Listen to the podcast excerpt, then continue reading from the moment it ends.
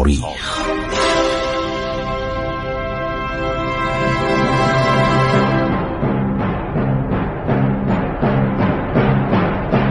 کاری از گروه جوان و اندیشه رادیو جوان.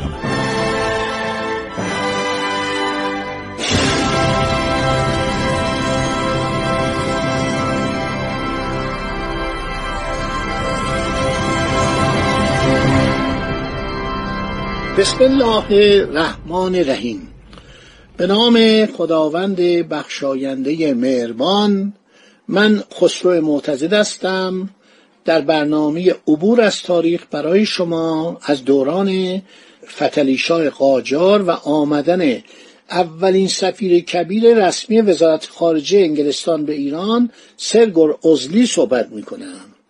قرار میشه که یک قراردادی بسته بشه بین دولت عرض شود که انگلستان و دولت ایران که اینها بیان و کمک کنن به ایران. عرض شود که حالا ببینیم جنگ در چه حاله سفیر انگلستان سعی کرد بین فتلیشا و تزار واسطه بشه اون دوتا رو وادار به صلح بکنه. دوباره جیمز موریه میره به چمن شام. و صحبت می‌کنه با عباس میرزا و بهش میگه شما شکست می‌خورید. من این دولت روسیه رو می‌شناسم. ممکنه تمام خاک ایران از طرف ارتش تزاری اشغال بشه و اینا برسن به خلیج فارس. شما نمی‌دونید که اینا چه ارتشی دارن. حالا که دارن با ناپلئون میجنگن و قدرت بزرگی هستن. عباس میرزا میگه آیا شما موافقت می‌کنید یک دولت بیگانه که به ناحق قسمتی از خاک کشور شما را اشغال کرده آن را برای همیشه در تصرف داشته باشه؟ میگه بله شما راست میگید ولی خب اساس جنگ بر زوره. من اگر بدانم که شما موافق هستید که قسمت هایی از خاک شما که از طرف تزار اشغال شده در تصرف او بماند می‌توانم مبنایی برای مذاکره جهت صلح پیدا کنم. اجازه بدید که یک سری از این عراضی رو ببخشیم. بیچاره عباس میرزا فکر کنم وطنش رو ببخشید. تن آدم میلرزه. ولی عباس میرزا می‌دانست که رتیشوف می‌خواهد تمام مناطقی که ارتش تزار تا موقع اشغال کرده بود زمینه خاک روسیه شود. بارها نشستن صحبت کردن. نقشه اون موقع کشیده می‌شد. نقشه از زمان صفویه نقشه های زیادی بود. سفیر انگلستان نقشه که ترسیم کرده بود مقابل عباس میرزا گذاشت فرمانده ارتش دید که آن نقشه قفقازی است. یک خط قرمز از باتکوبه واقع در کنار دریای خزر تا باتوم. واقع در کنار دریای سیاه ترسیم شده بود. خط قرمز رودخانه کوروش یا کورا را قطع می‌کرد. بادکوبه و باتوم زیر خط قرمز قرار گرفته اما تفلیس بالای خط قرمز می باشد میگه من می‌خوام پیشنهاد کنم هر شود سرگور ازلی که تمام مناطق که ارتش تزاری اشغال کرده بالای این خط قرمز قرار گرفته تزار آنها را اشغال کرده تخلیه و مسترد شود ایران آن را اشغال کنند. آیا شما با این پیشنهاد موافق هستین؟ گفت من این نقشه رو میفرستم به نزدیک پدرم در سلطانیه زنجان. که می‌رفت اونجا. در فصل بهار تابستان حرم سراشو ور میداشت می‌رفت چمن سلطانیه. عرض شود که برگشت فتلیشا یه ایراد بر آن نقشه گرفت. گفت تفلیس هم مال ماست. تفلیس هم عرض شود که باید زیر این خط قرمز قرار بگیره. سفیر انگلستان سرگور ازلی گفت محال است که رتیشوف با مسترد داشتن تفلیس موافقت کند. برای اینکه جنگ تزار با پدر شما بیشتر بر اثر تفلیس کرسی گرجستان در گرفت. من خود به چمن سلطانیه میرم و با پدر شما صحبت می‌کنم.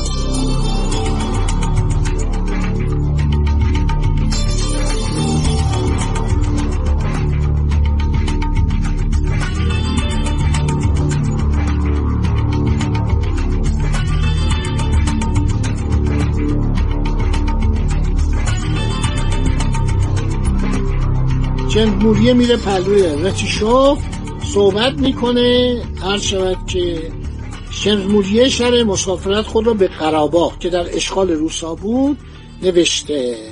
خیلی هم قشنگ نوشته کتابش خیلی جالبه. هر شود خیلی پذیرایی می‌کنه بهترین اغذیه رو بهش میده.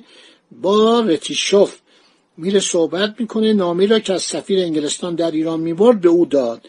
نقشه را مقابلش گذاشت و گفت سفیر انگلستان پیشنهاد کرده برای اینکه بین تزار و فتلیشا صلح شود بنادر بادکوبه باتوم. تمام عراضی واقع در جنوب این خط قرمز از طرف شما به ایران واگذار شود. و عباس میرزا با این پیشنهاد موافقت کرده اما فتلیشا می‌گوید تفلیس هم باید به ایران برگردونید. رتیشاف خندید قهقهه زد گفت سفیر شما از کیسه خلیفه میبخشد. جمهوری اظهار کرد سفیر ما می‌خواد ما می‌خوایم صلح برقرار بشه. و این به ضرر هر دو طرفه. گفت به ضرر ایران به ضرر ما نیست ما خیلی قوی هستیم.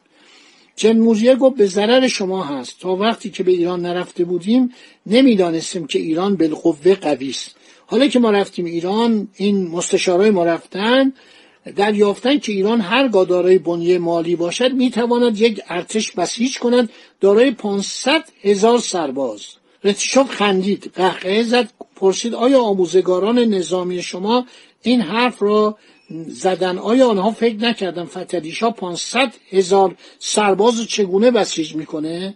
جمهوریه گفتش که چرا فکر کردم فتلیشا می‌تواند با مردان اشایران یک ارتش 500 هزار نفری رو بسیج کنه. ایران اون موقع 5 میلیون تا 6 میلیون جمعیت داشت. مردان اشایر ایران از بهترین سربازان دنیا هستند شما اگر به جنگ با ایران ادامه دهید خود را دچار یک جنگ تمام نشدنی خواهید کرد. برای اینکه ایران دارای مناطق کوهستانی وسیع است. در آن مناطق اشایران می توانند مدتی نامحدود پایداری کنند با شما بجنگند. حتی اگر شما تمام ایران را اشغال کنید باز دچار جنگ دائمی خواهید بود. زیرا شما فقط شهرها را اشغال می کنید نمی توانید مناطق کوهستانی را اشغال کنید. ما چون با شما دوست هستیم به شما اندرز می دهیم که با ایران صلح کنید. گفت شما اگر دوست ما هستید چرا به ایران کمک نظامی می کنید چرا به ایران پول می‌دید شما نمی‌دونید ما توپ های شما و تفنگ های شما رو می‌شناسیم؟ جیمز مولیه میگه آموزگاران ما جای فرانسوی ها را گرفتن. آیا آموزگاران فرانسوی در ایران برای شما خطرناکتر بودن یا آموزگاران انگلیسی؟ گفت ولی اونا که رفتن. حالا شما چرا اومدید جای اینا رو گرفت؟ جمهوریه گفت حقیقت این است که ما چون دیدیم شما قصد دارید ایران را اشغال کنید دچار بیم شدیم. فکر کردیم که باید لاقل از نظر سازمان ارتش و سازبرگ نظامی به ایران کمک کرد. رتشاف گفت چرا از ما بیمناک شدید برای چی از ما میترسید گفت تجاهل نکنید. شما می‌دانید که اگر شما ایران را اشغال کنید با ما در هندوستان هم مرز خواهید شد. ما با اینکه با شما دوست هستیم میل نداریم که شما را در هندوستان همسایه خود ببینیم. این دیپلماتیک خیلی قشنگ صحبت کرد. البته در باطن انگلیسی ها نمی‌خواستن با روسیه بجنگن چون روسیه را احتیاج داشتن برای جنگ با فرانسه.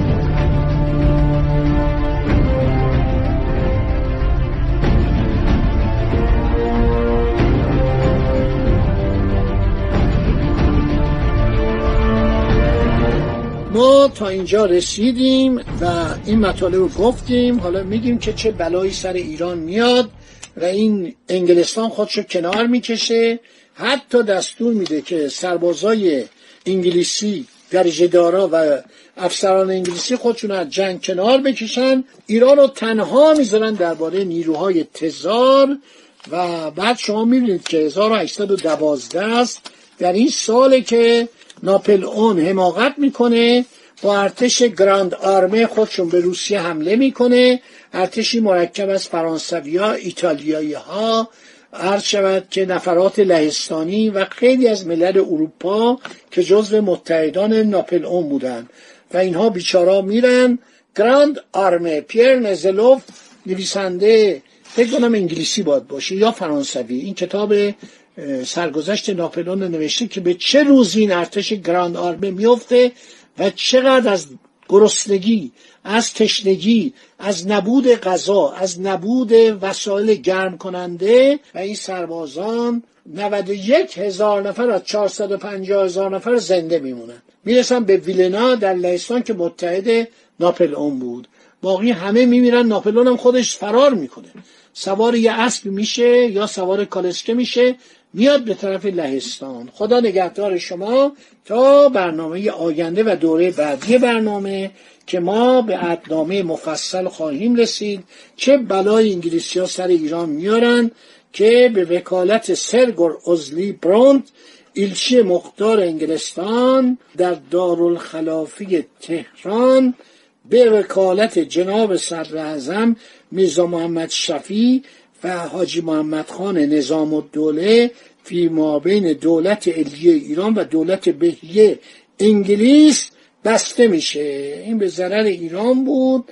این دنباله اون قرارداد آلیجا زبدت و سفرا سر فورد جنس بروند. سر هارفورد جونز از طرف دولت الجی انگلستان بسته شده بود. حالا اینو میان به ضرر ایران عرض شود که میبندن.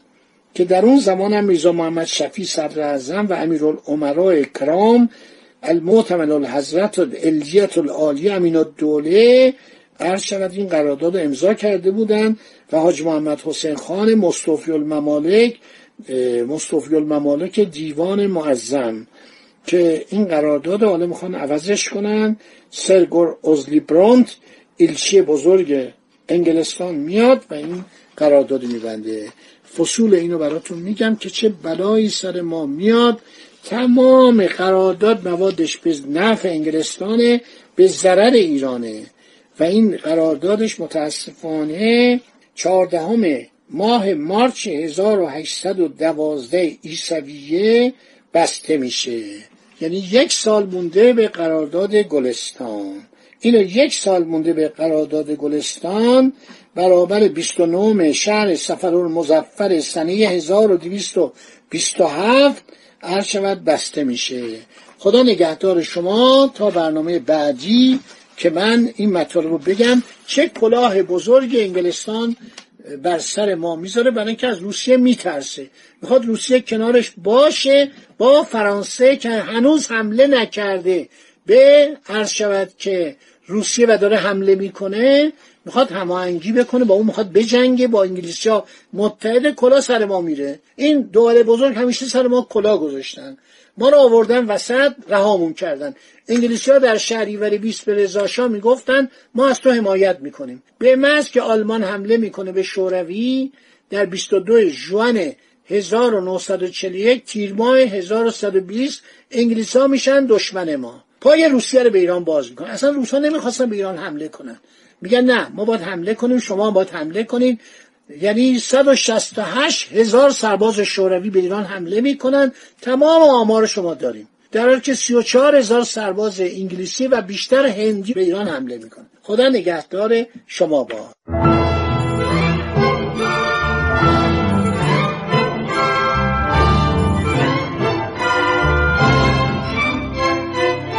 عبور از تاریخ.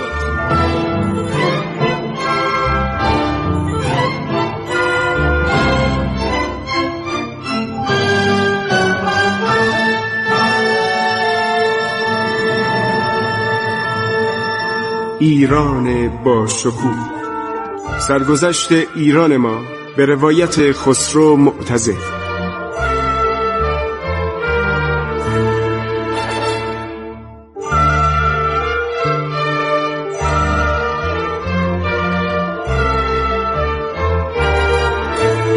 عبور از تاریخ. با رادیو جوان.